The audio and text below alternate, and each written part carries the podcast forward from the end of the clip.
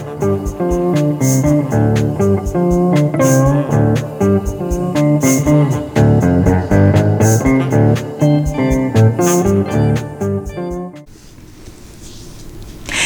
everyone. I'm Bri.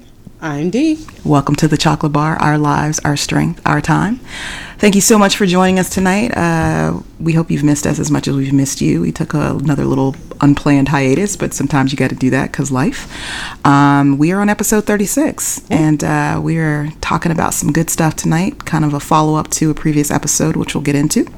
Um, but before we go there, I guess we can catch up and see what each other has been uh, happening, what's been going on, what's been happening with you, Ms. Di. What have I been doing? I don't even. I don't know. I've been benching a lot. I hit my 200 pound bench. I think. Hey. I, I think I claimed that at the beginning of the year that it would happen before the end of this year. It happened. And once see that will fit right into our episode. It happened in. I think that was still May when that Mm-hmm. happened. Um, after I got squished under it one good time. Yes, I got that's all it takes. I got squished under.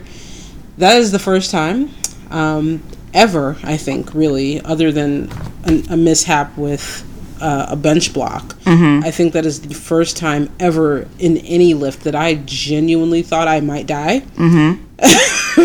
That's all it takes. Y'all use use the safeties the right way. Uh, don't be a stubborn idiot like I am. Um, use your safeties the way you're supposed to, or you'll get squished. I, that is seriously the first time that I, I was laying there and I was like, I am going to die here with this bar on my neck. In the gym. And what's really sad is that there were other people, but I think ev- uh, everyone's so used to me benching Right. and being fine that nobody even I had to actually yell for help. You're like Despite- that- Despite the fact that I was laying there with a bar on my chest collapsing onto me, um, the only person who noticed, I found out after the fact, the only person who noticed that I was not okay was under like a 350 pound squat, and he couldn't get out from under it fast Oh, enough no. to rescue oh, me. It's like that little girl, that little video. I don't know if you saw it, the little video of this little girl whose mother gave her wasabi for the first time. Yes. And she puts it in her mouth and she's all, she's like Help. kind of tasting it. She goes, help. like that was all she could muster. It was so sad and so cute. Yes, I definitely laid there for a second and I was contemplating. I said, "Oh, I should be able to, f- you know, flatten myself and just come out. That's what the that's what the safeties are for." Right. Uh, but that didn't work. I I have boobs. I forget about that sometimes, Mm-hmm. and I couldn't go anywhere because of them. Ah, And so I lay there for a while thinking maybe I will muster the strength to push this thing off of me. Right. I tried a couple times, I failed, and then the thought process, the thing that has never occurred to me because you have to deeply fail bench for this to occur to you, that if I rolled the bar down my body, I was going to break my ribs. oh, yeah. That's a dilemma. So I said, hmm. And I finally just gave and yelled for help, and thankfully the other people turned around. Oh, and I and two people came running. So That's good. But four days later, I did hit it, so I feel better. Um, Yay. yeah, yeah, onward and upward. I'm looking at 250. I don't know when that's going to happen, but I'm going to pretend that 225 doesn't exist, and I'm just going to aim for Right. 250. There you go. Reach for Uh, the stars. Other than that, I've been working, I've been living, I have been dealing with these two little furry monsters of mine mm-hmm. and Sasha and her photo shoots. If you follow me on Instagram, you have seen that apparently Sasha thinks she's Beyonce. She be giving looks. Sasha serves all She the be serving the people. She works for like the rent is due. Yeah, I, I really need her to give a master class. and I don't really know how she does it, but it never fails. You put a camera in front of her, and the face comes on, and there you go. So, my dog needs an agent. If anybody out there knows, Right.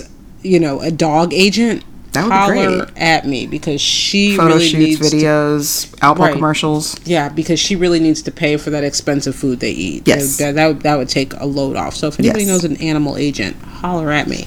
Uh, and I think I really feel like that's all that's been going on. It's Yeah. been it's been pretty mellow around here. Um, Yeah.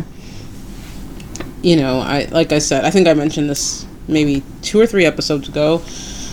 There are lots of meets on the radar. I'm not telling anyone, including Bri. Mwah, ha, ha, ha, ha. When I'm actually doing one, it'll just happen. Um, because I don't want people looking for me to do one. So Right. I'm just No pressure.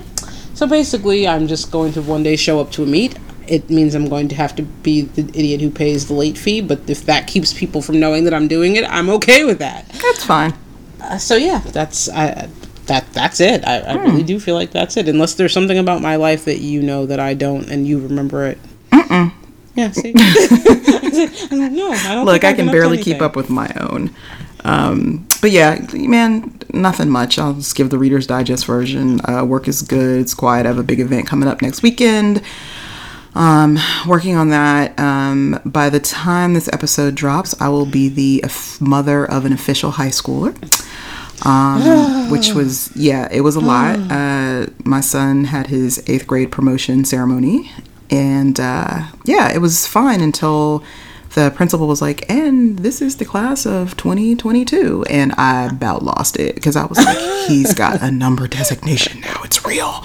So that was pretty interesting, and uh, you know, just a lot of these kids. You know, I've been seeing since pre-K. They've been going to school with my son since then, so that was pretty amazing to see them growing up and, and just developing into their own little people and watching my son do it. Has just been you know it, it's been quite a wild ride but i'm i'm really excited for him. I think you know middle school is kind of tough and i think high school is where he will find his tribe and his people and he will continue to flourish. So i'm really excited for him about that. Um, he had his first uh, dance this evening, co-ed dance. I and can't, I it was can't. it was it was it was much, I and he was basically just like, "Do not talk to me. Do not get out of the car. Do not pass go." Well, because So- he was probably afraid that you would yes. do have a dance battle with him. Oh yes, and and so uh, last week uh, was um, their uh, final like uh, school trip, and it was a uh, boat ride around the Inner Harbor in Baltimore, and it was a very nice chartered boat, and uh, about two hundred eighth graders that smelled like musty hamsters. Um, it was a wonderful day, and uh, I pretty much ensured my son's need for constant therapy until adulthood because the kids were dancing. There was a DJ, and uh, "Nice for What" came on, and so I was just kind of standing there bopping with. Um, a couple of the other black mothers that were chaperoning and one of the black teachers and so she you know uh, was kind of bopping next to me so we kind of bopped on over by where the kids were where my son was and so she started dancing. When i was like oh what we doing? And then i dropped it low and i saw his poor little face just just fall and all his friends were around us and i'm sure it was completely traumatic and i enjoyed every minute of it so There's no video of this. No, I, I, I'm, I got actually. I saw his teacher today at his ceremony. I didn't, I didn't get a chance to ask her because I thought she, um, I thought she had taken the video. But I will find it and I will post it, much I to his was chagrin. hoping that it didn't exist for his sake. Yes, because yes. you know your son is essentially me. Yes, in boy form. he does not. He wanted to literally like jump into the inner harbor, which is disgusting. So not a good idea. But I think um, for the sake of perspective for our listeners, I think they need to understand that when I met Bri, her son was an actual child. Yes. Like, he was what? maybe five, I was going to say five. at, at oldest six or seven. Yeah. and he is a whole ass 14 now. So. Anywho, so that's been fun. Um, so yeah, just getting ready, getting him ready for, uh, he's going on a big vacation with his grandmother this summer as a present. And I'm a little bitter that I was not invited, but it's fine. Um, so yeah, uh, just started a new training block and that's been interesting. Um, I am prepping for a meet in August and that's all I'm going to say about that. But uh, you know, it's it's a roller coaster. Every day is different, so I'm just trying to go with the flow and and you know do what I can. So, anywho, but all of this actually ties into what we want to talk about tonight. So, if you all remember, um, we did an episode last year. I believe it was episode 19 about goals and about you know what smart goals were and how to make them and you know, sort of what that means and all of that. So we figured that since we are halfway through 2018, which is crazy, that we would just do kind of a check in, um, not only with each other, but with y'all to talk, you know, a little bit about, you know, the goals that you set and sort of where you are with those. And the other big piece of that is, you know, I mean, well, first of all, if you've, you know, sort of managed to accomplish all of your, you know, halfway goals or whatever you want to call them, yay, you, congratulations. Um, but if you are trash like the rest of us and have fallen off the wagon repeatedly with your goals, um, we thought that we would take a little bit of time tonight to talk a little bit about kind of how to get yourself back on track, um, you know, and, and, you know, sort of uh, visit the fact that all is not lost. So, um, yeah, so I guess we could start with just a quick rehash. So, um, and there's, you know, literature on this everywhere, but, um, you know, a lot of studies and, and things have talked about SMART goals, which is an acronym and it basically stands for goals that are specific, measurable, achievable, realistic, and timely. And those are, you know, really sort of the way to kind of zero in on, you know, sort of what it is that you want to do. So, in terms of specific, um, you know, your goal should be something that identifies an actual event. Like, you don't want to just be like, I want to look good. Okay, well, what does that, That mean? mean you know what I mean? Like, I want to be in shape. Okay, well, what does that mean? You know, so it really pays to take time to sort of come up with a specific goal. It doesn't have to be a huge one. It could be a tiny one, sort of a subset of I want to look good. But you know, underneath that, what does that mean? Does that mean that you want to, um, you know, reduce your body fat? Does that mean that you want to get to a certain clothing size? You know, whatever that case may be. Um, and then measurable. You know, your goal has to be something that you can actually track your progress and stay motivated. So again, you know how are you going to measure what that goal is you know if it's a if it's a like you know goal you want to learn how to do crossfit or you want to get good at it you know how are you going to measure that? Is that going to be measured by you know um, mastering certain movements? Is it going to be measured by getting to classes you know doing a certain number of WODs per week et cetera et cetera? Um, and then achievable is or attainable is really about you know something that you can do given sort of where you are. Like if your goal is to buy an island and you're not Richard Branson, that's probably not the best goal for you to start out with. Maybe So- start with, you know, buying, I don't know, like right. some sand. Right, right, right. You know, so, and that's not to say that you shouldn't dream big. That's not to say that you shouldn't, you know, reach for the stars. But again, in order to to kind of keep yourself on track and to stay motivated, it's always better to start with something that it's something that you know that you can realistically achieve in whatever that time frame is. And the same thing with attainable and achievable, you know, it should be realistic. So again, if you, you know, want to be uh, board certified in, you know, cardiothoracic surgery, but you have not yet been to medical school, that's probably not going to happen. And, right. Um, if you wanna- consider college. right First. you know maybe a science class here and there um you know if you want to be an olympic gold medalist in you know olympic weightlifting and you know the age cap is 35 and you're 56 again that may not actually happen in that specific avenue so you want to really be intentional and strategic about sort of the goals that you choose and how you put them together. So that's the R is realistic.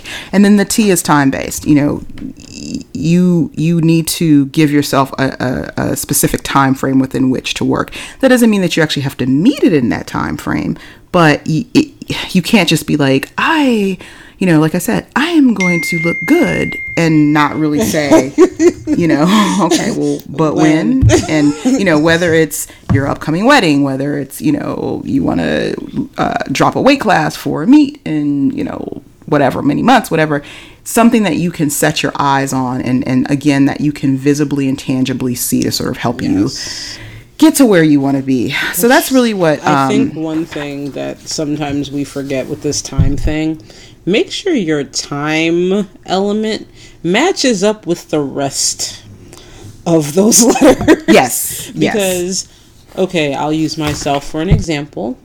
I just said I want to have a 250 pound bench press. That is not a completely unrealistic goal for a woman who benches as a power lifter. But Right. I can't say I want a 250 pound bench press. Let's say I was doing a meet in September. right, I just hit 200 pounds maybe two weeks ago. right. The likelihood of me hitting a 250 pound bench press by September,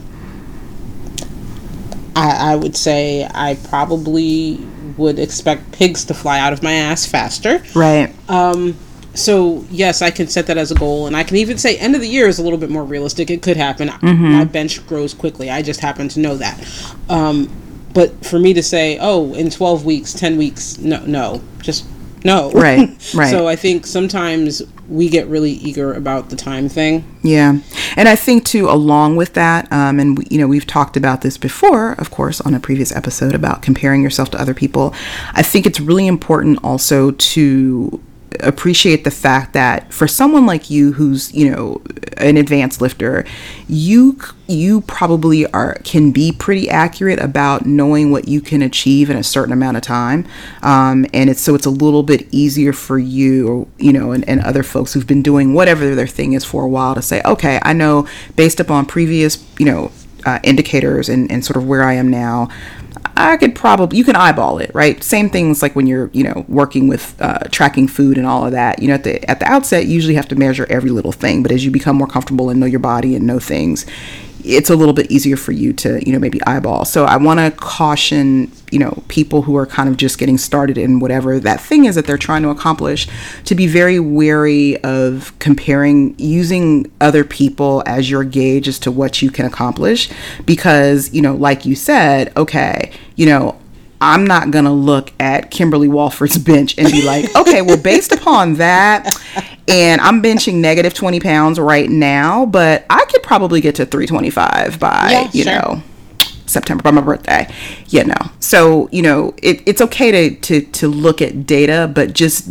I always say to err on the side of more time than less time. Yes. Like, I say give yourself a lot of time, and then if you happen to get it done earlier, that's Yay. great. More power to you. But, you know, even for me, like, you know, especially when I was like on the bodybuilding side, um, you know, people would always, you know, I, I usually would take a year and a half off between shows and people would be like but why? You know? And i'm like because i don't know what my body's going to do necessarily.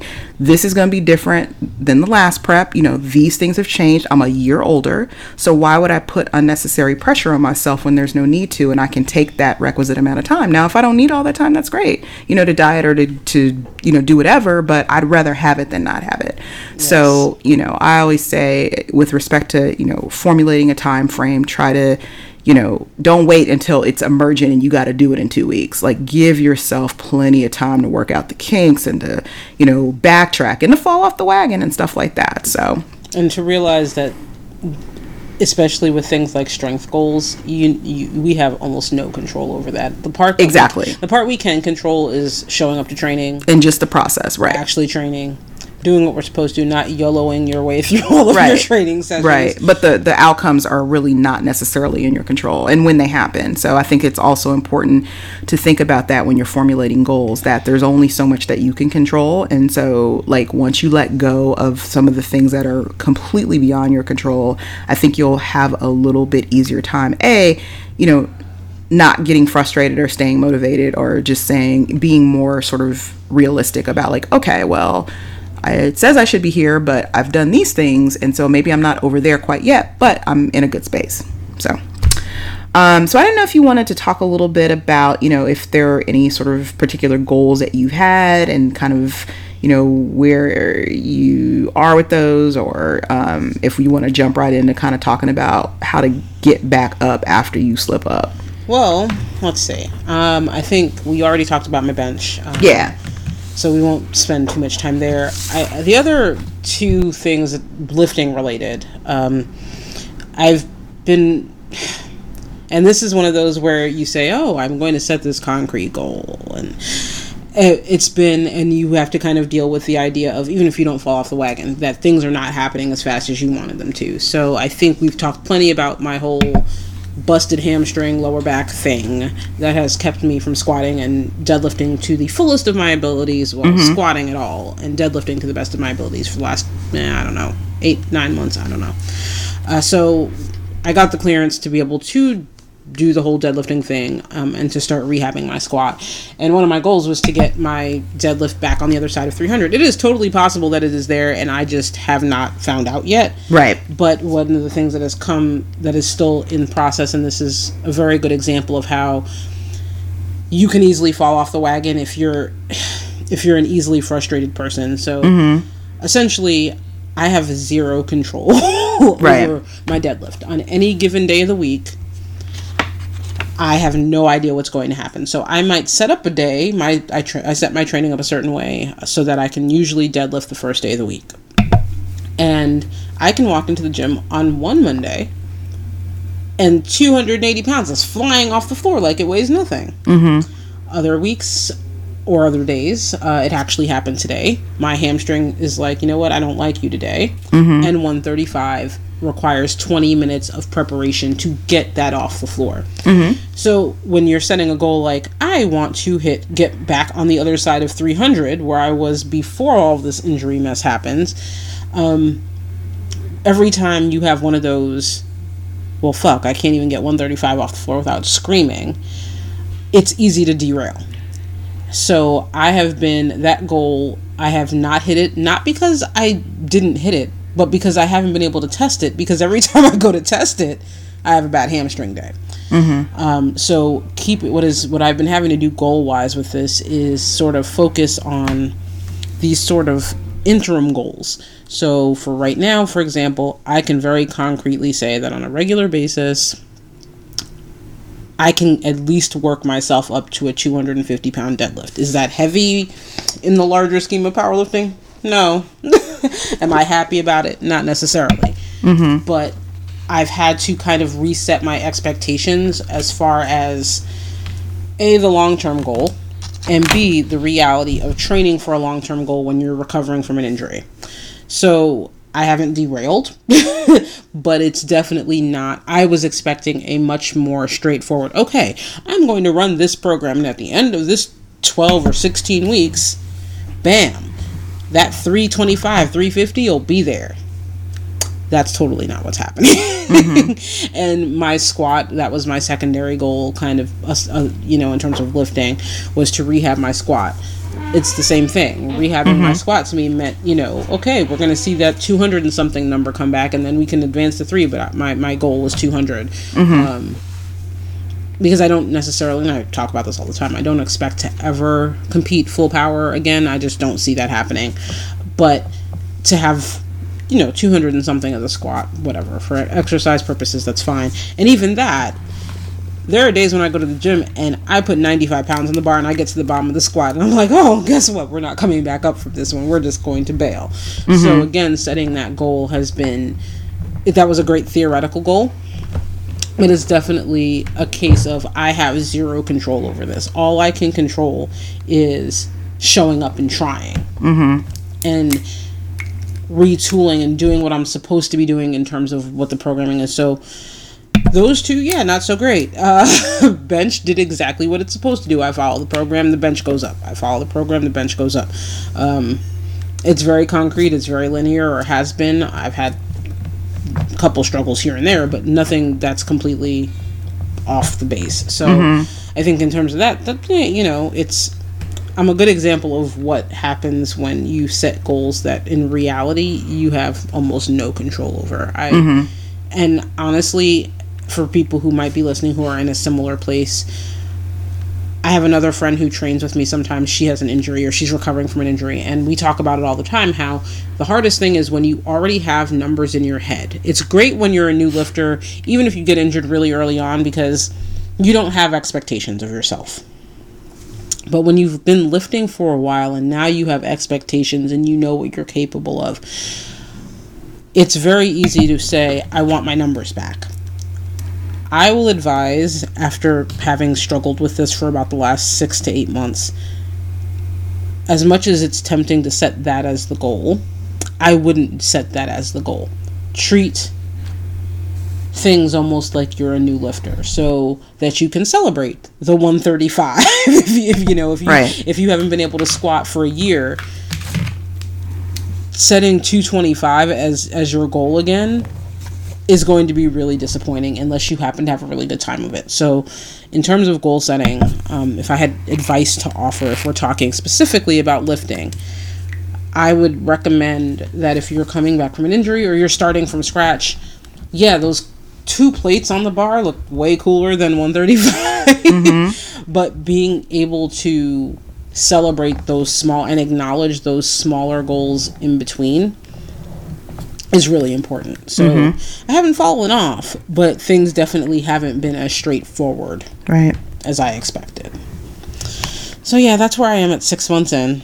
Okay. Not a complete clusterfuck, but not definitely not what I was expecting. Right, right, right, right. Yeah, no, I, I think you bring up a good point too. Like, I mean, if, even for me, like with this whole prep thing, um, you know, I was, I don't know, was, I was a little, I'm always a little anxious right before I start a new training block. I'm not really sure why, but it was really interesting because the, the way that it's set up now, like I do uh, all three, and this is sort of like pre pre meet prep. But anyway, so I do all three lifts on Monday on Mondays, which is a struggle in and of itself. Um, and you know, I, I have you know how I'm supposed to adjust it based upon what I do. Um, so of course, that first Monday, you know, I was all gung ho, the Rocky theme songs playing. I walked in the gym, and yeah, it just did not go well with squats. So I was, a, you know, initially I was like, oh my god, last time, and I said, you know what? Just pretend you're starting all over again. Like, don't even think about how things were last time or were not because you know some time has passed and you know you're in a different place physically and all of this other stuff. So i i, I have i think um, dramatically i don't want to say lowered my expectations but i think i've removed my expectations. Um, and and so since then it's it's been a little bit um, less uh, stressful in terms of getting in and you know going and doing what whatever the assigned um, training is for that day. So i'm just uh, i'm really you know kind of focusing on going with the flow. Um, but it's really interesting because i set uh, some goals at the beginning of the year um, where it was more just life stuff. Like i had just kind of let a lot of stuff kind of slide. Like you know i had said that i was going to um, you know start in january. Well first of all let me let me get to this goal because this is trash. So my my very first goal if you all will recall with the whole planner saga was to get back into using a planner. And i you know searched high and low and went through all these machinations and surveyed everybody and asked Di like 9000 questions about her planner and this and this and that and the other. So i finally found you know after a couple of uh, false starts i finally found one that i liked you know got it like mid January or February, wrote furiously in it, and then didn't pick it up again for three months. So I can't even fucking follow through on the goal to use the fucking planner to plan my goals. So that was trash. I was just like, this is ridiculous. So, um, but you know, I was like, I would just look at it and be so overwhelmed. Like I just couldn't open it. Like I hid it under a blanket for a while. You, wait, I know.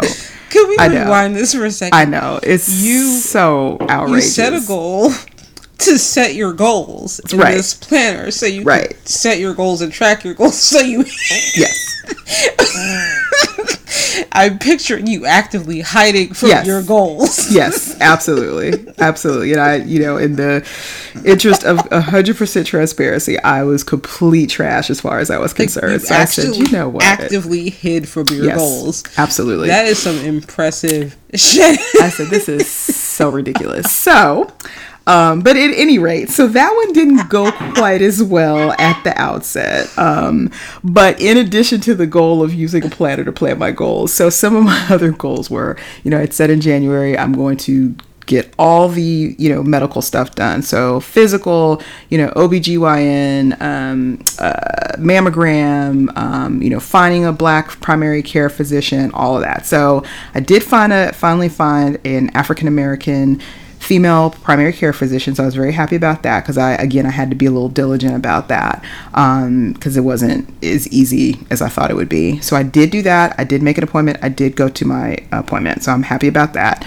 Um, i started back with my therapist. That was one of my other goals you know at the beginning of the year to just kind of get back into that natural swing of things. So i started back with her and that's been going really well. I've been going regularly once a month so that has uh, worked out really well. Um, i have an eye exam tomorrow and i have not been in forever. There, there are probably tons of contact lenses stuck to my eyelids.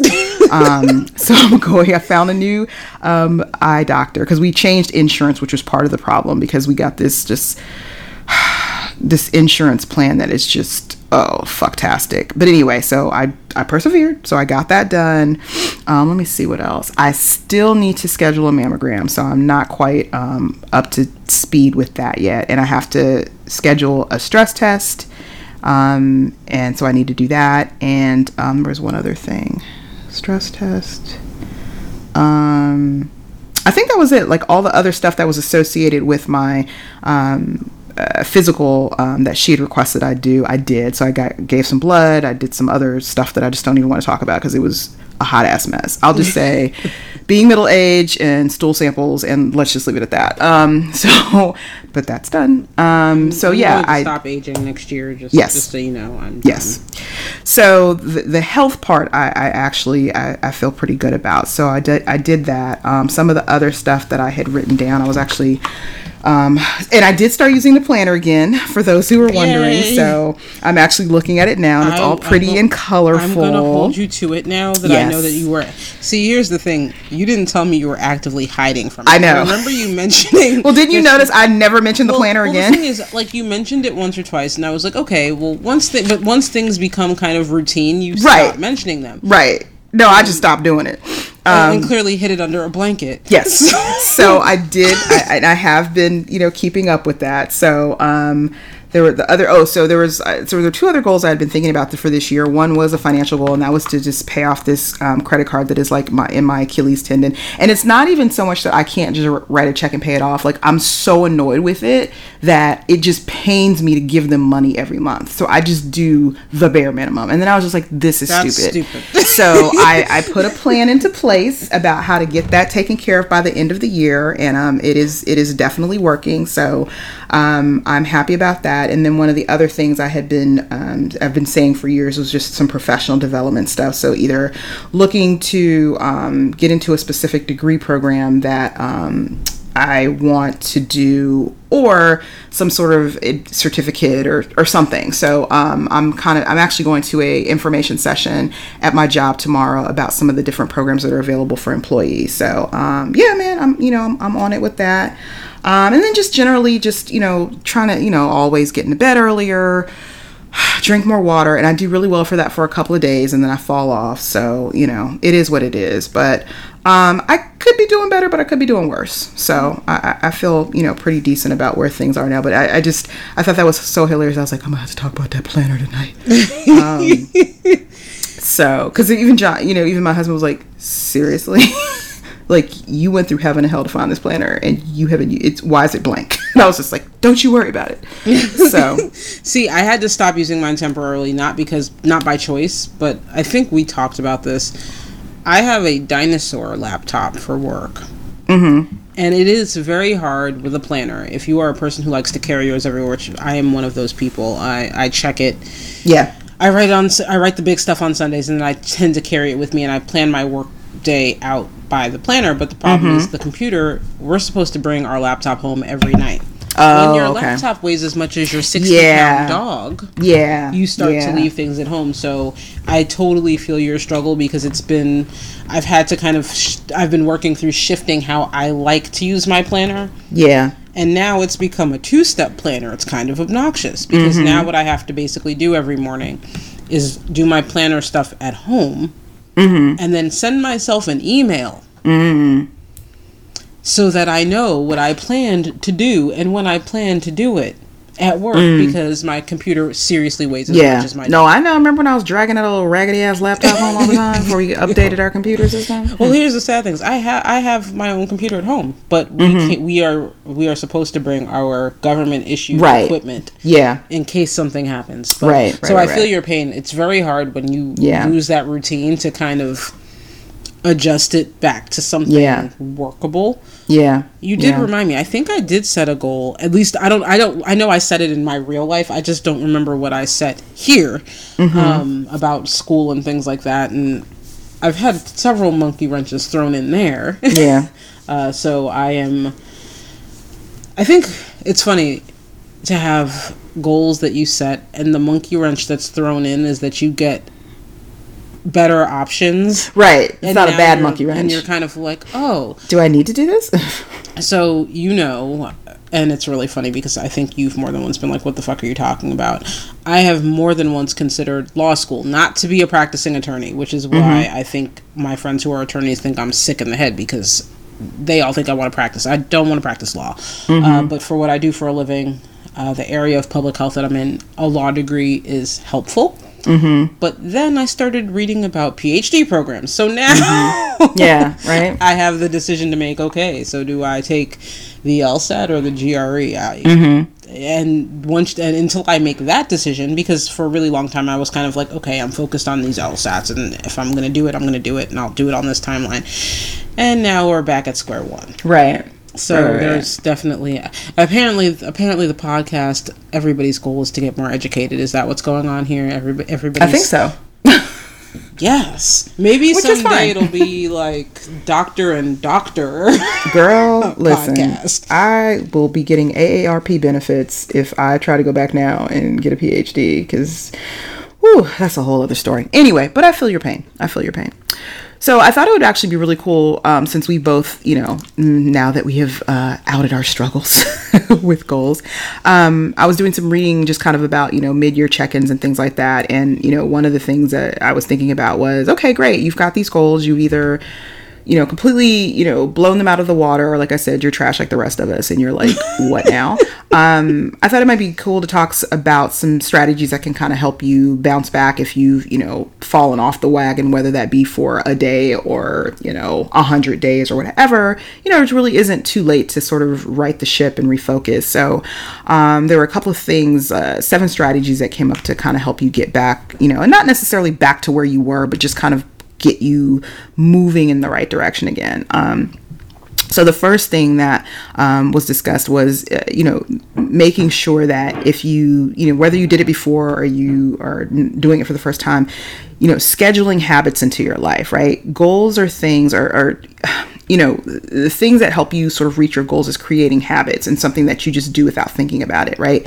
You know, because we've talked a, a lot before about how motivation's a fickle bitch. Like, Sure is. some days you'll be motivated and some days you won't. And you have to be able to kind of move forward even on those days that you're not motivated. And that's where scheduling um, habits come in. And so like really there's kind of two different ways that you can do that. The one way um, d you talked a little bit about is you know putting it on your calendar right? I, th- I just think there's something about you know and I, this is something i go um, back and forth with my son about whether it be studying or you know taking notes or studying for tests. There's something about writing things down that just really crystallizes stuff for you. And everyone's a different learner true but i've just found for me um, in most things in life once i write it down it really just helps to make it crystal Yes. clear which is probably why i was hiding my planner. Um, so you know create a habit behind you know whatever it is you know whether it's you're trying to write a book right? Or you're trying to you know again you know prep for a meet or you're trying to do these things you know write it on your calendar every monday at 9 a.m I'm going to do this, right? And you create that ritual and that habit behind it. Um, you know, same thing with, you know, and this is obvious for, you know, we always talk about people who are, you know, sort of getting back into movement and, you know, whether it's just trying to get fit or get stronger or whatever, make an appointment with yourself, right? Yes. Like write it down, put it, you know, put it on your iPhone timer, whatever it is, you need to do this at this time. Um, and seeing it will help kind of, I think, imprint it in your in, in your brain. So that was one. And then the other one that I thought was really interesting that I hadn't thought of as much before is whatever that particular habit that you're trying to create to get to a goal, tie it to something that you're already doing. So the example that they gave is, um, you know, let's say, okay, you, you decided, you know what, my goal this year is to better dental, dental health and I'm going to start flossing every day, right? So the easiest thing to do is if you already brush your teeth every day, which God, I hope you do. Um, we don't have a podcast about hygiene. I'm sorry. no, We- sorry. We, we can't we're, help we're, you. We're hoping that we all got that covered. But if you know you floss every morning, you know, I mean, you know you brush your teeth every morning as soon as you get up, put the floss right next to your toothbrush. Like even sometimes when you are so exhausted, that little two seconds you have to take to to open your drawer and search for the floss or open your medicine cabinet and get it's too much. So set it out the night before. Set your toothbrush, you know, your toothpaste, your charcoal tooth powder, which is what I use nowadays, and your floss and just have it right there in a row. Um for me, one of the things that I, and I don't do it often, but more than I'd like to, is not taking my makeup off before I go to bed. So there are two things that I started doing. The first one is I know that as soon as I come in the house from work, I'm, I'm, I'm I'm a little bit, I'm still kind of, you know, have a little bit of energy. Like once I take my clothes off, it's over. So the first thing I do when I come in the house after I put my bag down is use makeup wipes and yes. wipe all my makeup off my face. And that way, you know, I'll usually follow up and wash my face thoroughly before I go to bed. But if I happen to fall asleep or something happens or I had too much wine, it's not a big deal. Yes. Um, the other thing that I do is also I keep makeup wipes on my nightstand. So mm-hmm. again, if I'm super exhausted and I fall into bed, I can literally reach over and swipe it off or, you know, that moment at night every night when I get up to go pee, it's grab right a makeup there. wipe and take it off. So tying, you know, things that you want to happen to things that you are already doing again will sort of make your life a little easier, right? So if I know that, you know, every day when I come home from work, immediately again before I get undressed, I make my um, meals for the next day or I prep my food, you know, I also will just get my clothes out because I'm already doing it, you know? Um, so just little things like that and scheduling those things into your life will kind of help you again get back, um, you know, get back on the right track because it'll signal to your brain, oh, okay, this is something this that is we do. Doing. I, this know, is what we're doing it, I had one come up today. Um, mm-hmm. I, I, did mention, I know I mentioned this uh, on a previous episode. I think it was probably two or three episodes ago. That I had a friend who is in the process of losing weight, kind of doing a fitness journey thing, and I was trying to introduce her to my gym. And it had really been a struggle for her to get into the whole gym thing. She'd kind of started going to the Y or someplace like that. But I she has some injuries and some other issues that I said, you know, you might really need to get someplace where the personal trainers are not personal trainers. They're coaches with backgrounds that can customize a little bit better mm-hmm. for your injury. And it was really, at the risk of sounding like a selfish, horrible friend, it was frustrating the shit out of me because she wasn't taking any action. Mm-hmm. And all of a sudden, and, and, I stopped asking her about it. I left her alone, um, unless she came to me. And then all of a sudden, the other day, she said, I made an appointment at your gym. I have a meeting at 9 a.m. on whatever day with whatever coach. And I said, Huh, you're going when I'm not going to be there. Mm-hmm. Because all this time she'd been saying, I'm going to go in the morning when you're there. I'm going to go in the morning when you're there because it would make her feel more comfortable. But mm-hmm. when she finally committed to it, she did it at a time that I'm no, I'm at work. I'll be at work when she's at the gym. And it was interesting because when we started talking about it, she said what she has been doing to build this habit now. This might be more than more of her business than she wants me to tell, so I apologize in advance, girl. Mm-hmm. She was contemplating a weight loss surgery. Mm-hmm. And just like you said, our insurance is not the best insurance in the world, so it wasn't trying to cover any of it. So she was looking at a fifteen thousand dollar mm-hmm. commitment out of her pocket, and her options were either pay for that mess out of pocket or get her ass in the gym. I right. think the sixty to hundred dollars a month. yeah, for the next few months. It's kind of a yeah, is, not, and, not an even trade off. and it's been sort of I've I, and I was thinking about this, and she said, you know, I really sat here and it became really concrete to me that I can do this and that it's worth it to do it so I don't have to spend that fifteen thousand dollars. Right. And I know that I've done that in the past where and it's not always it's not usually with fitness but with other things where i've had to tie it to something really concrete in my life mm-hmm. so for example if i don't stop eating you know the entire bag of doritos every day when i come home from work that right. entire closet of clothes that i just spent all this money on that's not going to fit anymore and i'm going to have right. to go back and look at and i went one at one point this isn't recent but at one point i actually sat down with a calculator and dug up how much all of my clothes cost that I had just bought. Mm-hmm. And said, You're going to have to rebuy all of that. Right. If you gain all this weight back because you're depressed and you're eating everything in the house. Um, but in her case, I don't necessarily recommend what I did, but I think tying this new habit to something that it will replace. Right or that will prevent you, especially if it's something that's monetary where you don't want to spend the money in the first place. Right. If, for example, if going for a run every day is going to keep you from having to be, I don't know, on blood pressure medication. Mm-hmm. I actually had that conversation with someone today too. I feel like this just, I think it's just because it's June, people are talking about things that they need to do to get in shape. Right. Right. And uh, because summer bodies and all of that. Right. Uh, I had that conversation with someone today where they said to me, you know, I'm I hate working out. They were very negative about it. I hate working out. I hate the gym. I can't stand any of this. But if this will keep me from blood pressure medication Right. and diabetes, I'll go to the gym.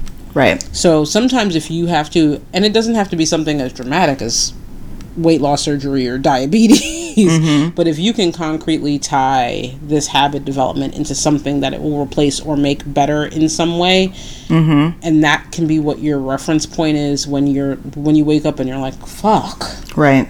I don't want to do that. That's how I kind of broke myself of the habit of ordering food when I get home because I never ordered necessarily bad food, things that Right. make me gain weight.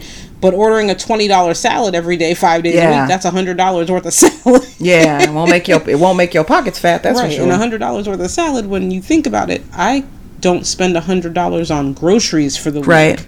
Right. So if you can think through something that's tangible to you, whether it's money, whether it's Mm-hmm. some your health, medications, things like that, that always really helps. Yeah, definitely, definitely.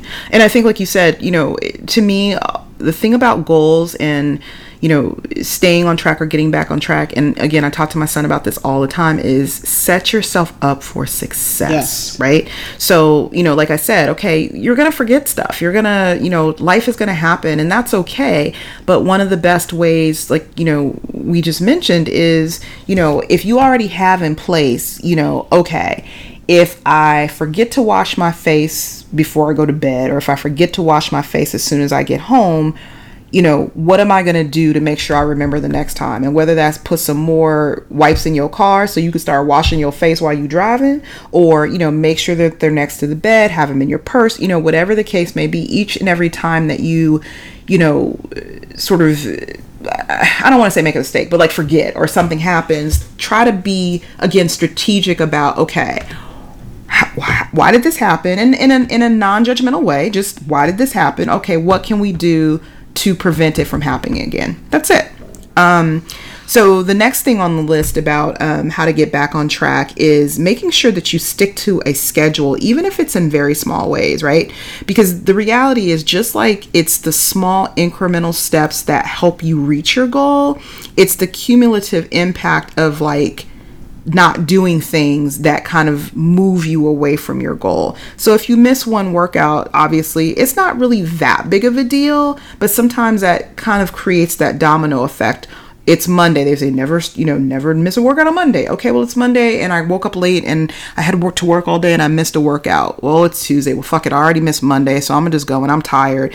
And that's how things kind of get way off track. So if you know you know and it literally just something is is is better than nothing just to kind of keep your brain thinking about your schedule. So you know if it's one of those things where and i've i do this a, not a lot but i mean i definitely have those mornings where i i don't plan accordingly or i'll stay up too late or something keeps me up and i wake up late and i know that i'm not going to have time for my full training, then I figure out when I get to the gym, okay, here's the amount of time I have, what can I do? Even if it's just the, you know, requisite cardio for that day. Even if it's just, you know, you know, do your training but don't do instead of four sets for everything do three. Or instead mm-hmm. of four sets of 12 do four sets of six. You know what i mean? Like or you know do one exercise from each body part as opposed to doing the requisite three. And yeah you don't want to make a habit of that per se especially if you're training for a meet or doing something but at least you're still kind of in that groove right? You're there. so you'll do something.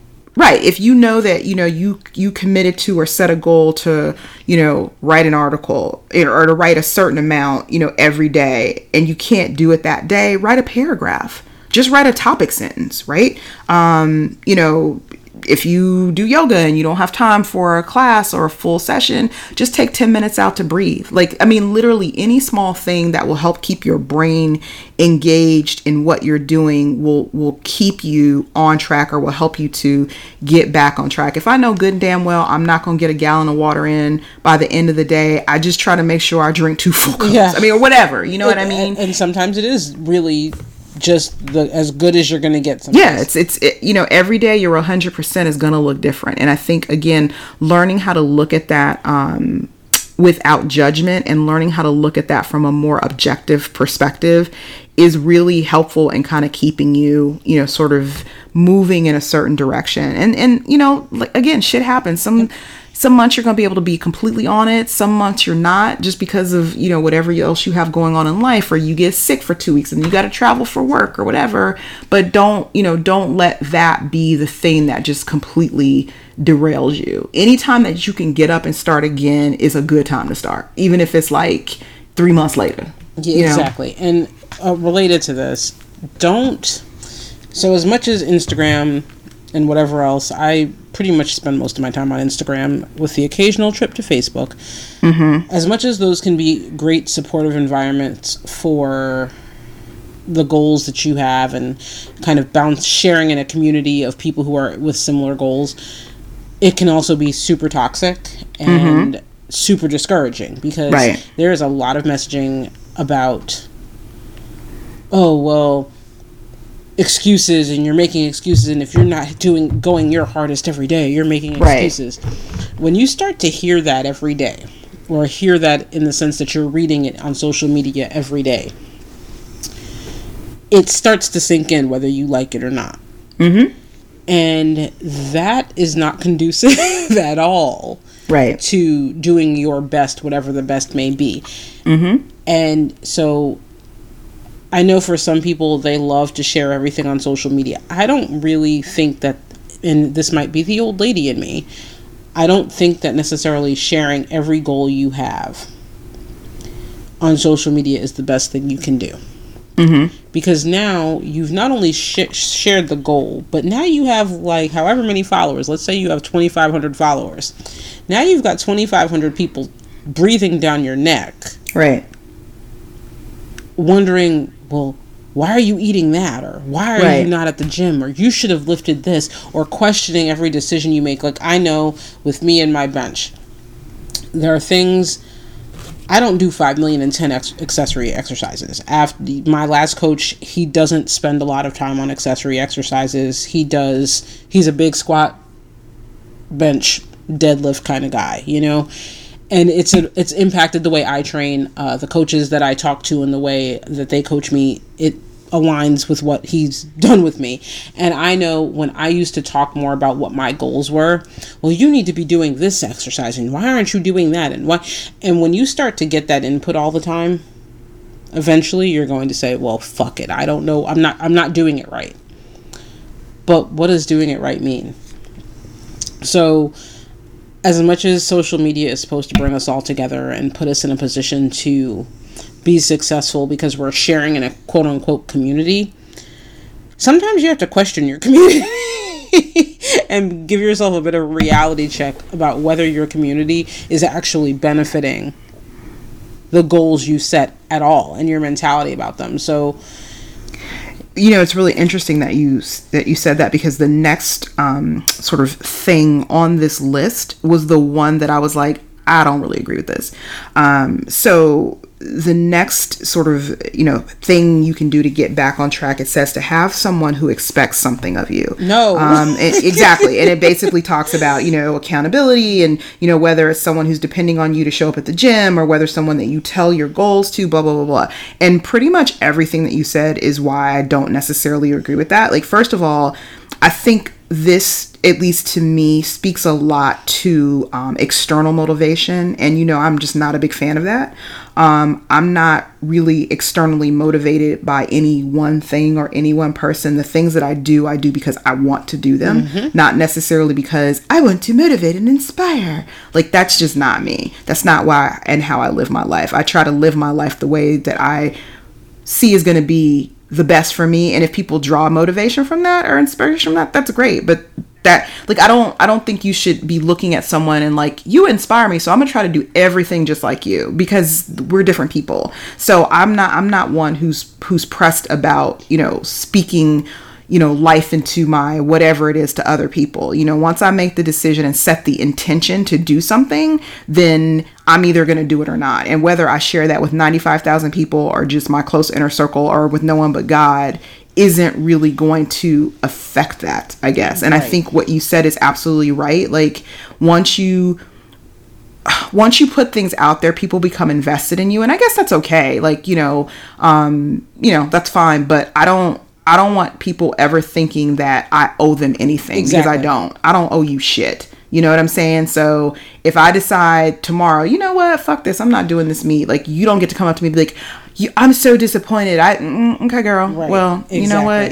Are you paying these coins? Like, so I don't, I don't get off into that. I find that a lot of younger people, and I- like, like you said, I sound like a grumpy old lady, but I find that a lot of younger folk tend to be a little bit more into that. I guess either whether it's just because they're still sort of feeling that need for that external validation or, you know, all of those things. But, you know, to me, like, too many cooks spoil the broth and just what you were saying. Like i don't ever ever really discuss my training like outside of sort of again kind of just oh i'm doing this right now or whatever. But like i always tell people if you are working with a coach and you are going on the internets and being like my coach said to do this. What do you think? then either you're with the wrong fucking coach or you need to just stop working with that person. Because if you're not going to trust them and trust the process um, then what are you even doing? Exactly. you know and again certain things obviously instinctually if something instinctually feels not right to you absolutely have the right to question it. But to be up on you know powerliftingwomen.com asking hey y'all asking some old you know question and they're like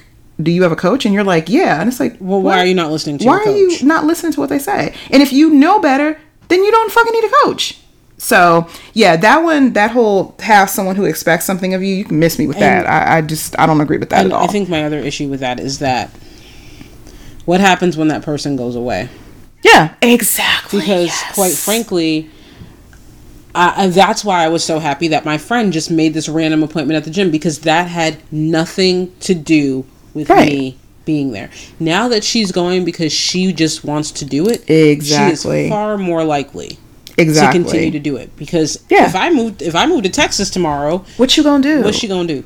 Just Right. s- quit everything. So that, and I just like you said, the idea of, um, and I struggled with this a lot last year. Um, when people started asking me, "Oh, well, when are you going to do a meet? You're, you're, you're, you're, you're, you're know, you have, you, you have a talent for this." First of all, I'm not a fucking talented powerlifter. I'm Mm-hmm. mediocre as shit. Like, but the pressure of people constantly saying, "Oh my gosh, you have to do a meet. You have to do a meet. Oh my god, you're going to do so well." Blah blah blah.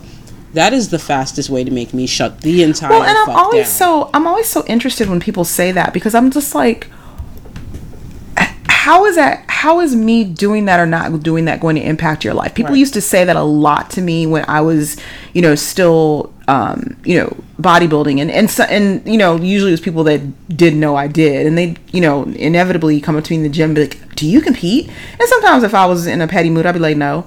You know, and they'd be like, "Well, you totally should. You should." And I'd be like, "Why?" Well, because you know, and it's just kind of like I don't. Why are you so invested in this? I don't even know you. It's- like I, not just because someone a has a talent for it or b you know they just enjoy it doesn't necessarily mean they need to or want to take it to that level. And it's just really weird to me how people push that. Whether it's powerlifting, whether it's CrossFit, whether it's um you know bodybuilding it's like i can do this and just do it for the sheer love of it. Like i don't necessarily need the validation of you know competing with someone else or getting a trophy or all of these other things. People are just really weird. And there's a Um, fine line between a compliment and pressure. yeah exactly. And it in certain situations it can get to the point where and I don't think people think about this sometimes you're pressuring someone right to do something versus there's never been a point where I didn't want to do a powerlifting meet until people kept bugging the fuck out of me Yeah. doing and then I was like, you know what? I'm not doing anything this year. I'm done.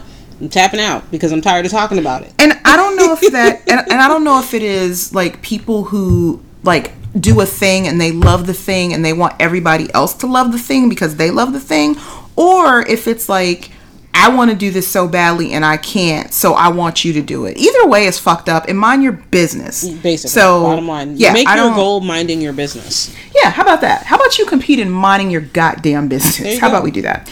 Um, so anyway, moving on from that. So the next thing on the list with helping you to get back on your goals is to, and this is really important, I think, is to focus on what you can work with. So I think what often happens a lot of times is, you know, people are sort of looking at a goal and they say, okay, well, once they slip up or once something happens and they're sort of looking on something to kind of place that responsibility on, you know, it's like, well, I don't have, I don't really have the time. I don't really have the money. I don't have the right contacts. I don't have enough experience. I need to learn more. I'm not sure what to do. I feel, and that's fine. I mean, we all have those feelings and they're natural and they're entitled to that. But, you know, maybe think about instead the things that you can work with, right? So maybe I don't have the money right now, but I have the ability to go to the local library and check these books out that I can't buy on Amazon. Or maybe I don't, I can't pay a coach right now, but there are some really good free tutorials or free things on YouTube that I can sort of access to kind of build my knowledge base in the meantime, right? I don't, you know, I don't have the money to the or the time to join a gym, but I could look at, you know, some body weight workouts and things that I could do at home while the baby's sleeping or you know while these other things are happening for the time being. And then when I you know when when my circumstances change I can make a change there. Um, so I, I think it's really important to think about sort of what you can as a as opposed to what's holding you back. I mean, obviously, when we go back to the realistic part of your goals, yeah, you do want to think about, okay, well, this probably isn't going to be possible to, you know, perform open heart surgery because I've never been to medical school or I failed science. Like, I mean, yeah, you want to be realistic. But again, what can you what can you start doing? Can you take, you know, maybe can you take Bio a basic science oh class, right, at a, at a community college just to see if it's even something that you're really interested in? You know what I mean? So I think once you start of, again, kind of reframe your way of thinking about things, things don't seem quite as overwhelming. And I know I've definitely had personal experience with that. Um, just in terms of, okay, well, you know, I'm 46 and, you know, my I'm slow as fuck and this and this and this. But I do think about the things that I do have that can be helpful for me with whatever it is that I'm trying to do. Uh, one of the things that my therapist, um, because and we, again we talk about this all the time here, I deal with anxiety, I deal with impre- de- depression. One of the things that my therapist has taught me to do to make myself functional when I'm freaking out about something is she said, you know what, take all the shit that freaks you out about whatever it is you're trying to do, or whatever it is that's you're freaking out about, and write it down and acknowledge it. Right. Because if you don't acknowledge it, because I think sometimes when people write these articles about how to set goals and how to do this and that, they almost act like you shouldn't have doubts. Right. It's fine to have doubts. Yep. And what I've learned is, like she says, she said, you know, write them down, acknowledge them. Don't write them down wherever you're writing your goals down, but write them down somewhere, acknowledge that they exist, think through them, and then leave them the entire hell alone. Mm-hmm. And then you, and then force yourself to reframe it. But it is almost impossible for most people to reframe things if they never acknowledge the shitty things. Right. So don't be afraid because again, social media all the time. When, when you say you can't, you're just making excuses. Fuck that. The reality Right. is sometimes you can't.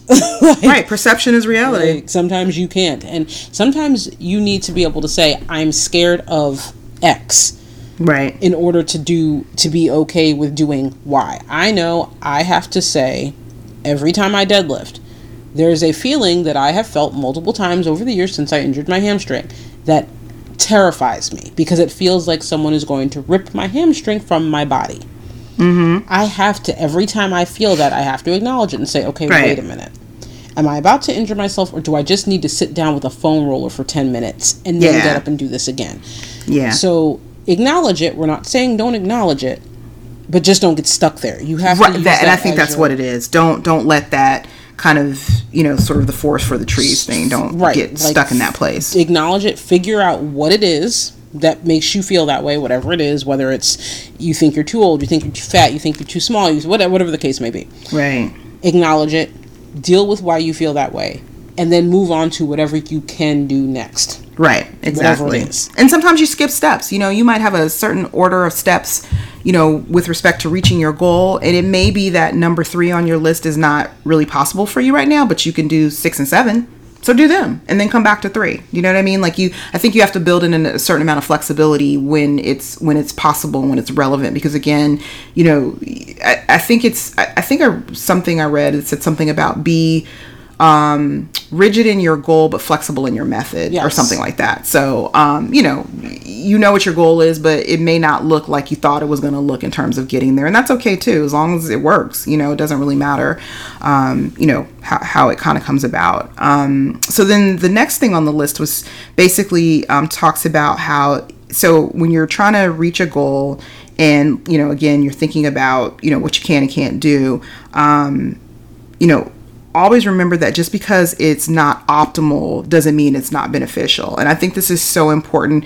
especially if you were kind of starting on this journey, you know, in terms of physicality, whether it be, you know, losing body fat or whether it be, you know, getting to a strength goal or, you know, just learning to love yourself, whatever the case may be. So you have, like we just talked about, kind of those optimal steps that you're going to take to get to your goal.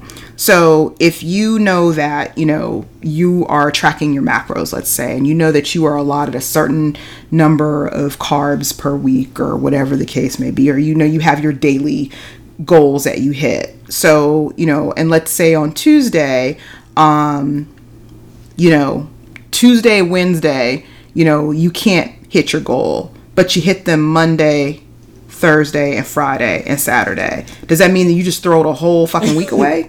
No, it's not optimal, but it's still beneficial, right? Those three or four days that you were able to to kind of meet where you needed to be are still doing you some benefit. You know, no, it's not perfect, um, but don't don't sort of again that whole you know oh well, I got a, a, flat tire, so I'm gonna slash the other three. I think is kind of the famous thing that people talk yes. a lot about. So you know, yeah, sometimes, you know, eating well or, or staying on track one day is better than staying on track no days. Getting to the gym two days is, you know, two days out of five is way better than not going at all. Or, you know, walking around the block is, you know, instead of jogging is way better than not doing anything. So I think, again, you kind of have to give yourself some grace when you're trying to, you know, sort of get to where you need to be. You have to be kind to yourself and you have to give yourself that grace. And again, you have to kind of reframe your thinking like it's not always going to be all or nothing. I mean, yeah, there are going to be times like if you are an elite athlete and you know that, you know, you're trying to get, you know,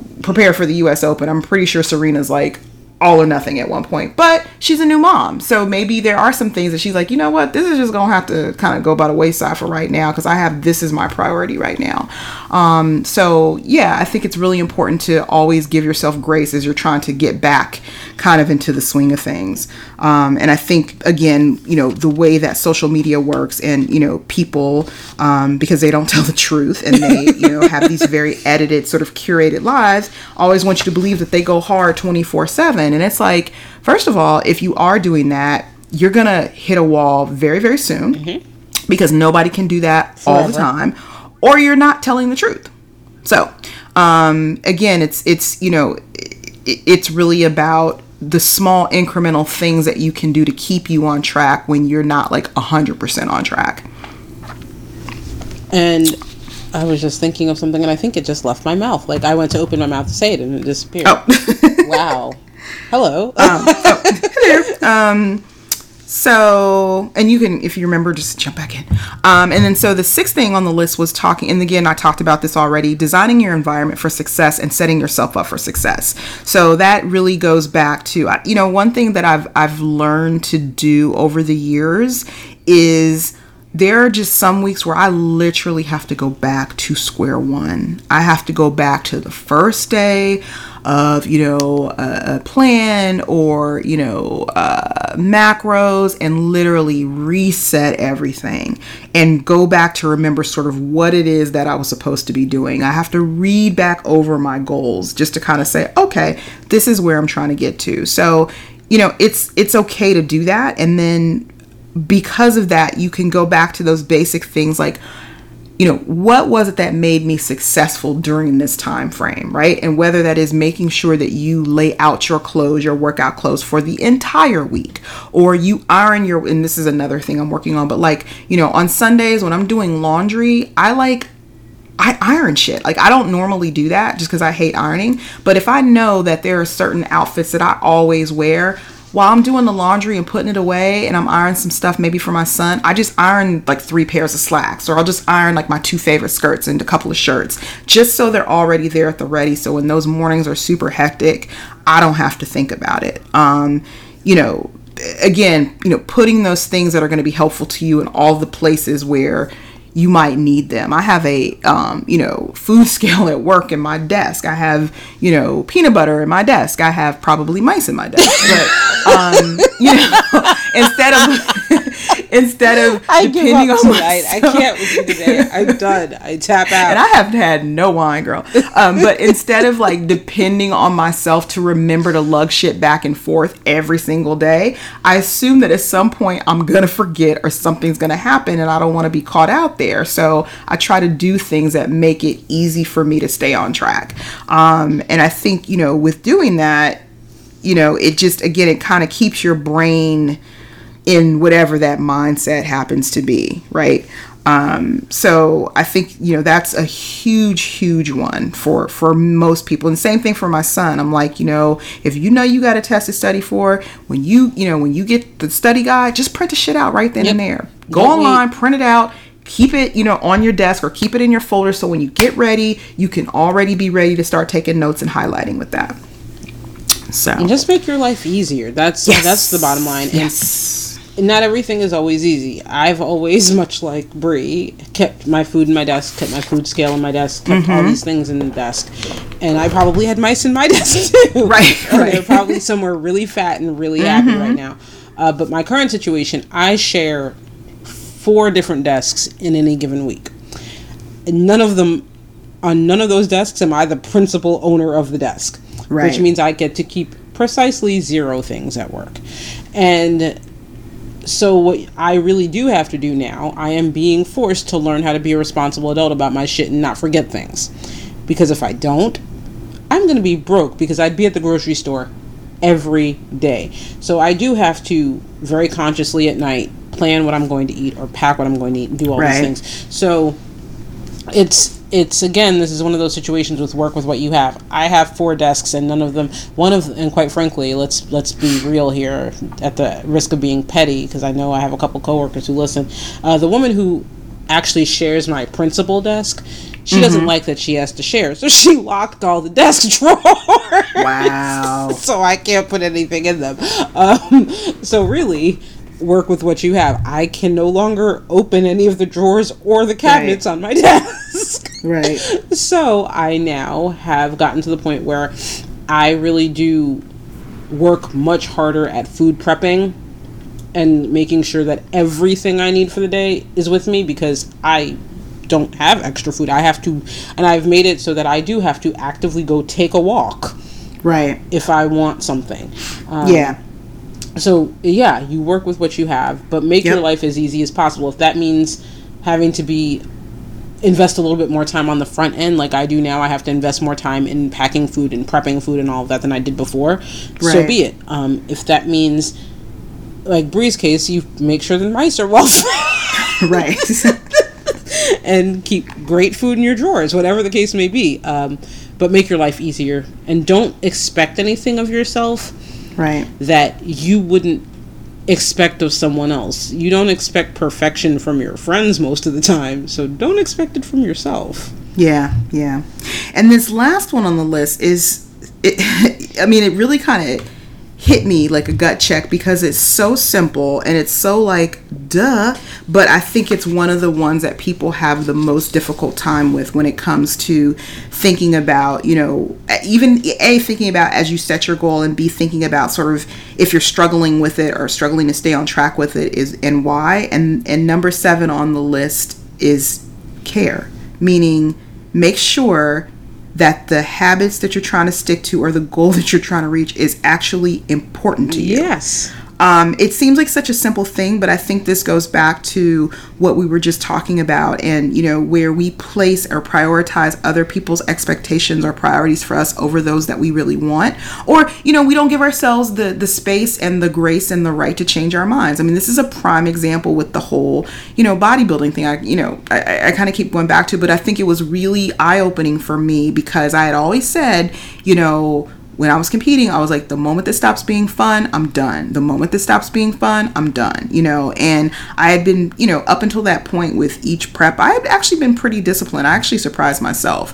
um, you know, but, and I won't say it, it wasn't easy, but I was able to pretty successfully manage and be able to sort of, you know, follow the process and do what I needed to do. But this last time was such a freaking struggle and I couldn't figure out what it was. I had an amazing coach, you know, I have an amazing coach and, you know, I, it like the, the, because I had switched the way that I had was, you know, dieting, it was actually a little easier for me. That was kind of my first go around with um, counting macros as opposed to quote unquote eating clean. And it was so much easier for me, but I just could not, I just couldn't like keep it together. Like I'd keep it together for a week or two, I'd be successful, and then I would just fuck my own self up. I was like, "What are you doing?" And we would inevitably have the five a.m. What the fuck is wrong with me? Right? Yeah, yeah, yeah. It was really weird. It wasn't like I wasn't making progress. It was almost like I was making progress, and I was so freaked out that I would sabotage myself. And I'm like, "What is going on?" And then, you know, I think that's really when I started to like not only realize, but like you said, um,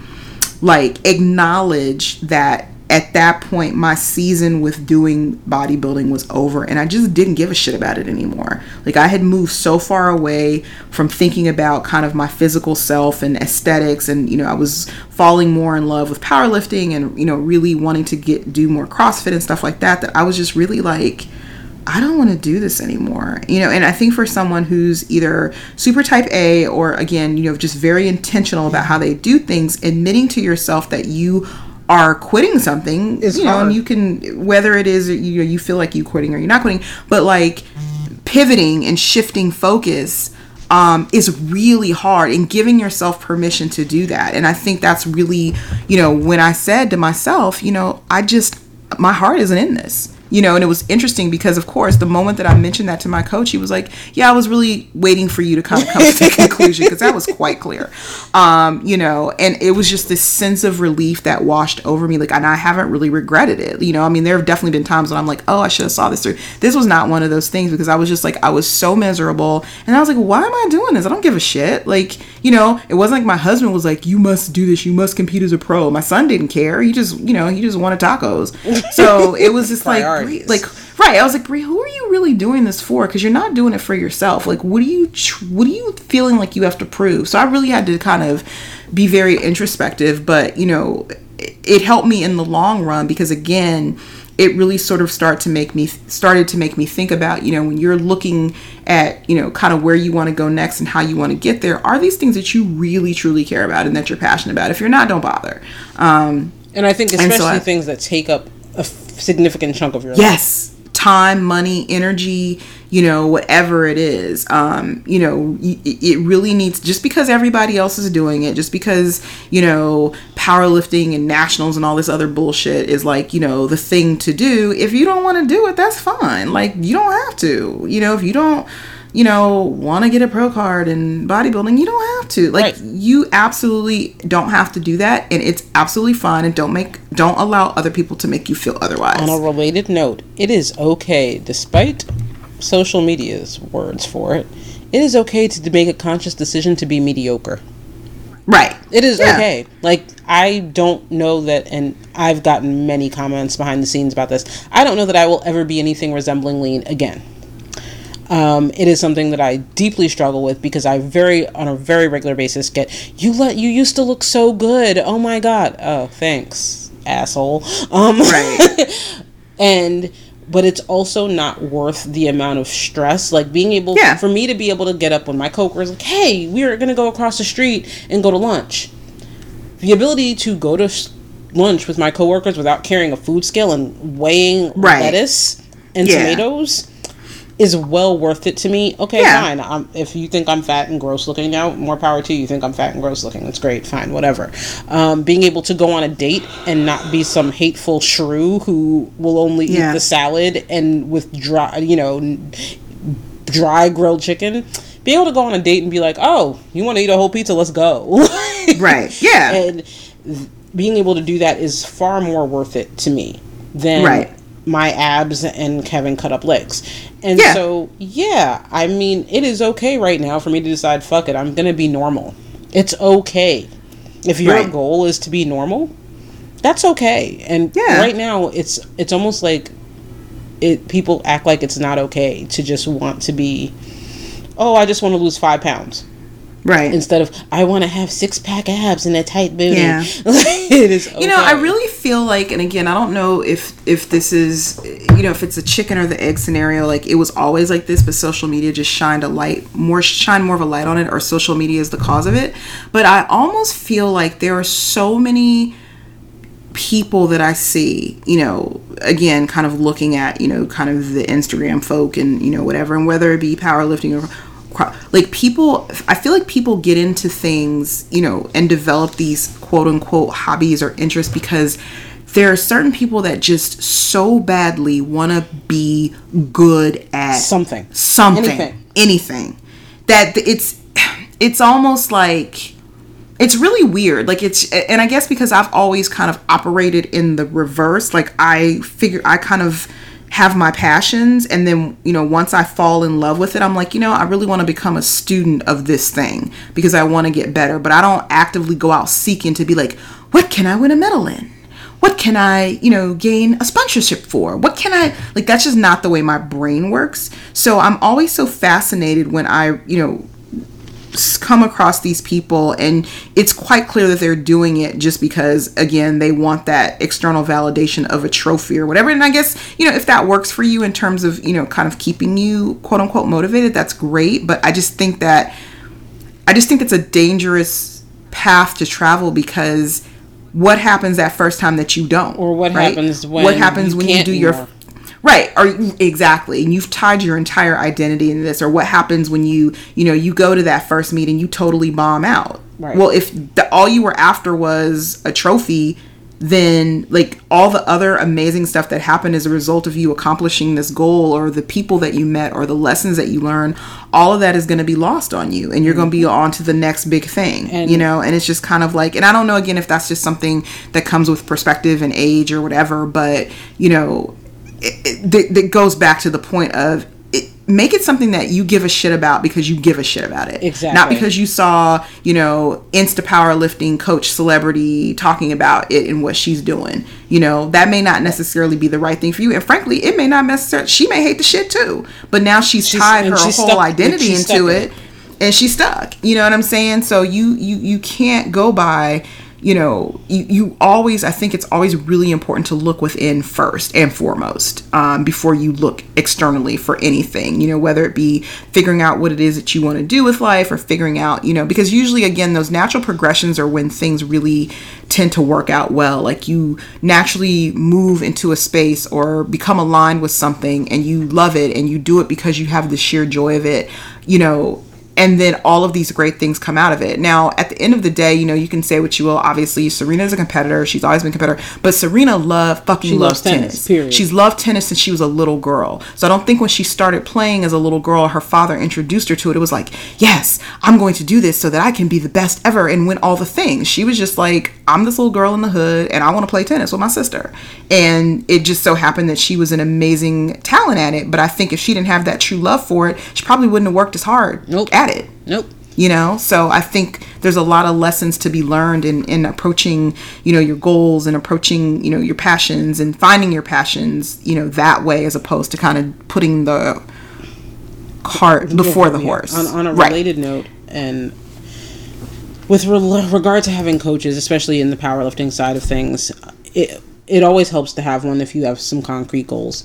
But a cautionary note, I guess if your coach, how do I want to say this? Be careful to understand your coach's motivations for you.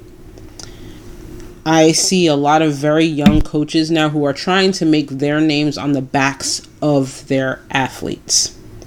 And so you see right. these people, and I have a few people in mind. I'm not naming names, but there are some people in mind. People have sent me things, you know, from Facebook or Instagram where you're doing your first meet and you're trying to make yourself hashtag worthy or you're doing promo videos for yourself for your first meet or you're doing these big you know you're, you're promoting yourself as an athlete before you've ever competed. Uh, you're you're trying to chase down sponsorships. Make sure that your coach isn't putting you out there for their own benefit. Right. Because what happens when the next athlete comes along that's a better athlete than you? Right. Your coach won't give a fuck about you anymore. Yeah. and if you're setting goals, you might be setting your realistic goals in your head, but your coach is saying, no, no, no, you can do so much better than that. How do they know if they're new at coaching? Right. So make sure that you are aligned, your goals are aligned with not only what is realistic for you, but that you're working with someone who really is supportive of your goals for you and what you give a Right. fuck about. Because I know I don't give a fuck about squatting. Let me be real here. I don't give a fuck about it except from general a general fitness perspective. I don't give a fuck if I ever squat on a platform ever again. Don't care. Um, so for me to have a coach who's obsessed with the idea of me, for example, making nationals as a full power athlete, that's stupid. Because our goals, my goals, are not aligned with that coach's goals. If that was to happen, Right. so make sure that it's just something I'm seeing more with. And again, it's the social media. Make sure you understand your coach's motivations for you. Because if your coach is trying to get famous, their interest is not going to be you. If your coach's goal is to be famous. Right. but your goal is just to do your first meet right. make sure you know how those two things align because famous coach is going to have trying to be famous coach is not going to deal with you the same way as a coach who just wants to be a coach Right. and do well for their athletes and has their best interest at heart so yeah it, make sure it's something you give a fuck about enough to Yeah. care and that everyone around you who is supporting your goals you, and i'm talking coaches not necessarily you telling the entire internet your business um, make sure that they really are supportive for you and what you Right. give a fuck about Right. Yeah. Well, I think that is a lovely place to uh, bid adieu. Um, uh, this has been really good, and I listen. I have been sitting here with my planner. I was going to say, please and taking notes. do me a favor and let me know the next time you feel the need to hide your planner under a blanket. Y'all, I am going to harass her about this for the rest of the I year. Know. I know. I know. I Because know. really And- under a blanket though. I know. Like I didn't know where the blanket was. Um, right. And so what I've been doing is every, you know, every night I put it in my work bag because work's a little quiet right now because there are new students there. And at least if I am, you know, sort of struck by the moment or struck by the, you know, inclination to open it up, it's there. Yes. Um, you know, and like, I, so my, and it was funny because I was sitting here and my um, loctician texted me about my next appointment, and I was like, okay, that date works, and I immediately opened my pen and wrote it in. So I'm doing better. I am doing I better. am We're all a work in progress. I just want you to know that I have this awesome mental picture of you when you were still hiding from your planner. I know. Of you like tiptoeing past it oh yeah. Oh, like oh yeah. the Pink Like, Panther. Right. Like- there was a room, so then it was in like one of our spare bedrooms, and like the door was open, and I would literally like, I'd be, and I have to pass that room to get to our bedroom, so I would literally like turn my head and close the door and then walk past it, like it could see me. Like, so stupid. This is why we're friends because Yeah, pretty much, because I'm, I'm a mess. that's um, that's great. But thank you all again for tuning in. Um, if you have any ideas or any tips and tricks about, you know, staying on task or how your goals are going this far, you know, we'd love to hear about it. So you can hit us up um, in DMs on Instagram, Chocolate Bar Podcast. You can hit us up at chocolatebarlife at gmail.com. Um, we're on the Twitters, um, Facebook, we're everywheres. Um, check us out on SoundCloud and iTunes. Please give a listen. Tell your friends. Um, we've got some really cool things coming up for you all in terms of folks to interview and things to talk about, but we are always open to ideas. So, and thank you again for all of the support. Yes. I'm Bri. And we'll see you at the bar. Bye bye.